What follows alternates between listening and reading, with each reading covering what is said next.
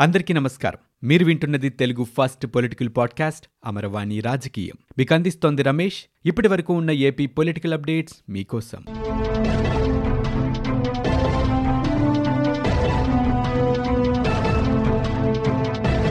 ఆంధ్రప్రదేశ్ రాష్ట్ర ఎన్నికల కమిషనర్గా నీలం సాహ్ని నియామకంపై దాఖలైన పిటిషన్ని హైకోర్టు ఈరోజు కొట్టివేసింది.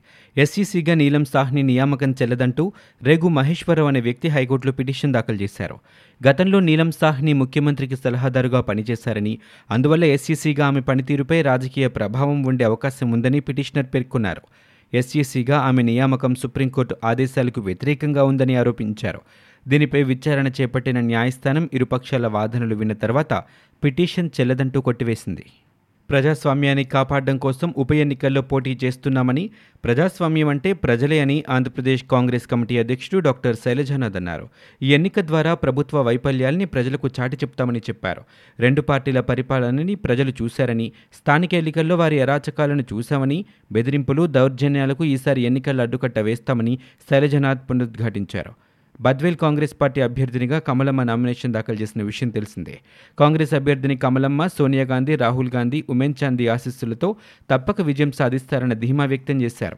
ఈ ప్రాంతాన్ని కమలమ్మ పెద్ద ఎత్తున అభివృద్ధి చేశారని మళ్ళీ ప్రజల ఆశీర్వాదం కోసం కమలమ్మ ప్రజలోకి వస్తున్నారని అన్నారు.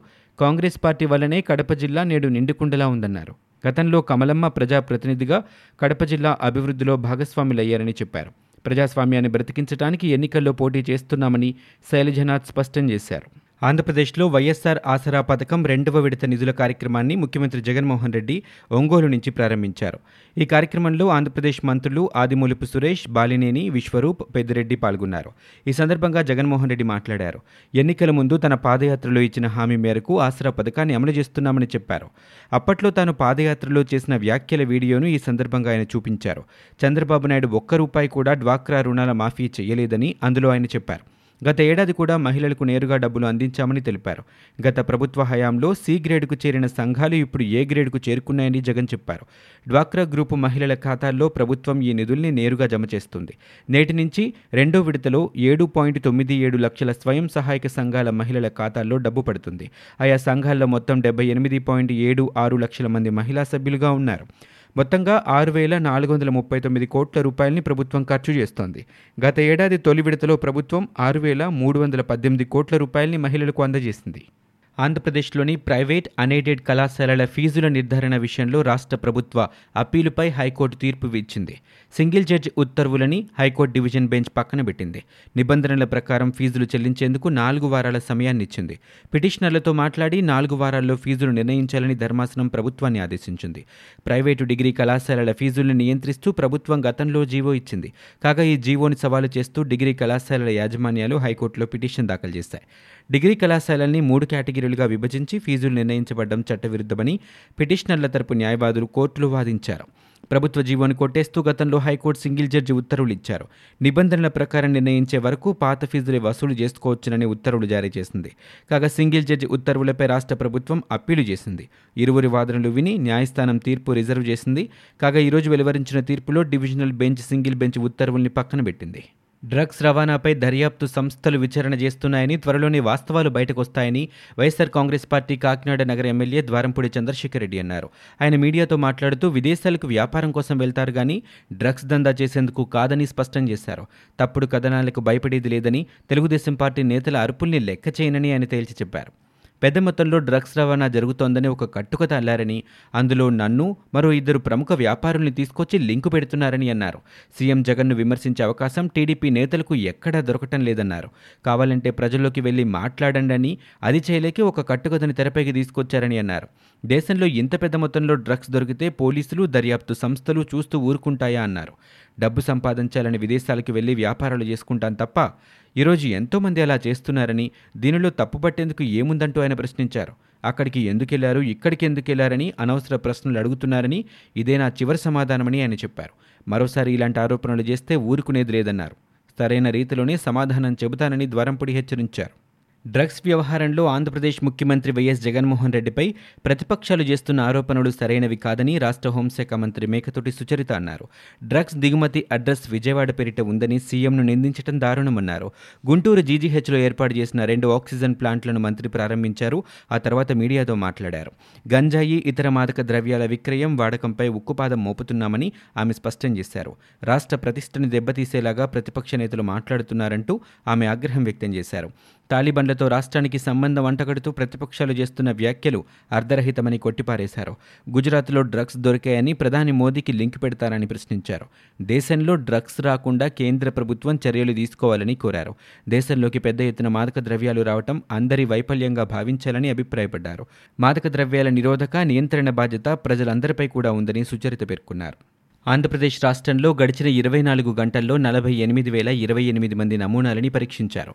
ఆరు వందల నలభై మూడు కొత్త కేసులు నమోదయ్యాయి. ఎనిమిది మంది మృతి చెందారు. కరోనా నుంచి నిన్న ఎనిమిది వందల ముప్పై తొమ్మిది మంది కోలుకున్నారు. రాష్ట్రంలో ప్రస్తుతం ఎనిమిది వేల ఐదు వందల యాభై యాక్టివ్ కేసులు ఉన్నాయని వైద్య ఆరోగ్య శాఖ తాజాగా బులెటిన్లో తెలిపింది. కోవిడ్ వల్ల ప్రకాశంలో ముగ్గురు కృష్ణాలో ఇద్దరు చనిపోగా గుంటూరు విశాఖపట్నం పశ్చిమ గోదావరి జిల్లాలో ఒక్కొక్కరు చొప్పున ప్రాణాలు వదిలారు.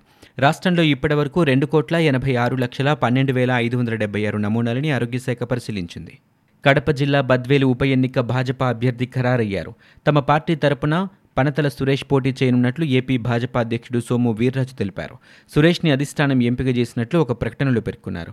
దివంగత ఎమ్మెల్యే డాక్టర్ వెంకట సుబ్బయ్య ఆకస్మిక మరణంతో బద్వేలు ఉప ఎన్నిక అనివార్యమైంది. అధికార పార్టీ తరపున వెంకట సుబ్బయ్య భార్య సుధా బరిలో ఉన్నారు. ఇక్కడ ఈ నెల ముప్పైన పోలింగ్ జరగనుంది. వచ్చే నెల రెండున లెక్కింపు జరుగుతోంది. తెలుగుదేశం పార్టీ జనసేన ఉప ఎన్నికకు దూరంగా ఉన్న విషయం తెలిసిందే.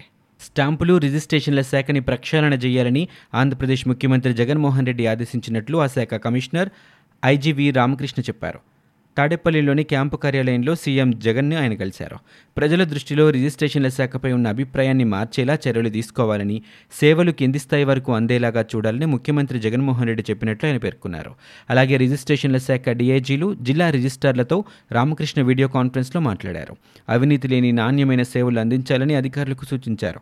ఆదాయాన్ని పెంచుకునే దిశగా అదనపు ఆదాయ వనరుల్ని గుర్తించాలని ఆదేశించారు. న్యాయ వ్యవస్థని జడ్జీలను ఉద్దేశించి సామాజిక మాధ్యమాల్లో అనుచిత అభ్యంతరకర పోస్టులు పెట్టడం వల్ల న్యాయపాలనకు విఘాతం కలుగుతుందని హైకోర్టు తెలిపింది. సిబిఐ కేసుల నమోదు చేసినా పోస్టులు పెట్టడం ఆగటం లేదండి హైకోర్టు ఇటీవల పలు కేసుల్లో ప్రభుత్వానికి వ్యతిరేకంగా తీర్పులిచ్చిన నేపథ్యంలో సామాజిక మాధ్యమాల్లో అనుచిత పోస్టులు పెట్టడంపై విచారణ జరిపించాలని హైకోర్టు రిజిస్ట్రార్ జనరల్ సిఐడి అధికారులకు ఫిర్యాదు చేశారు. ఈ ఫిర్యాదు ఆధారంగా సిఐడి అధికారులు ఏడుగురిపై కేసు నమోదు చేశారు. అయితే ఈ కేసుల్లో తదుపరి పురోగతి లేదంటూ హైకోర్టు తరపున రిజిస్ట్రార్ జనరల్ రాష్ట్ర ప్రభుత్వంపై హైకోర్టులో పిటిషన్ దాఖలు చేశారు. ఈ వ్యాజ్యంపై విచారణ జరిపినప్పటి న్యాయమూర్తి జస్టిస్ రాకేష్ కుమార్ నేతృత్వంలోని ధర్మాసనం సిబిఐ దర్యాప్తుకు ఆదేశించిన విషయం తెలిసిందే. తాజాగా ఈ వ్యాఖ్యలపై జస్టిస్ జోయ్ ఆలియా భాగ్బీ జస్టిస్ కొంగర విజయలక్ష్మిలతో కూడిన ధర్మాసనం విచారణ జరిపింది. సిబిఐ తరపు న్యాయవాది చెన్నకేశవులు స్పందిస్తూ సిబిఐ దర్యాప్తుకి సంబంధించిన స్థాయి నివేదికను సీల్డ్ కవర్లో కోర్టు ముందు ఉంచుతున్నామని ఇది నాలుగవదని చెప్పారు. ఐదుగురిని అరెస్టు చేసి వారిపై ఛార్జ్షీట్లు వేశామని మరో మూడు నెలల్లో దర్యాప్తు పూర్తవుతుందని చెప్పారు. ఇవి ఇప్పటివరకు ఉన్న ఏపీ పొలిటికల్ అప్డేట్స్. మీరు వింటున్నది అమరవాణి రాజకీయం తెలుగు ఫస్ట్ పొలిటికల్ పాడ్కాస్ట్. నేను Ramesh. For more details visit WWW dot Amaravani dot in. We are also available on Spotify, Ghana, Apple Podcast, iTunes, and Google Podcast.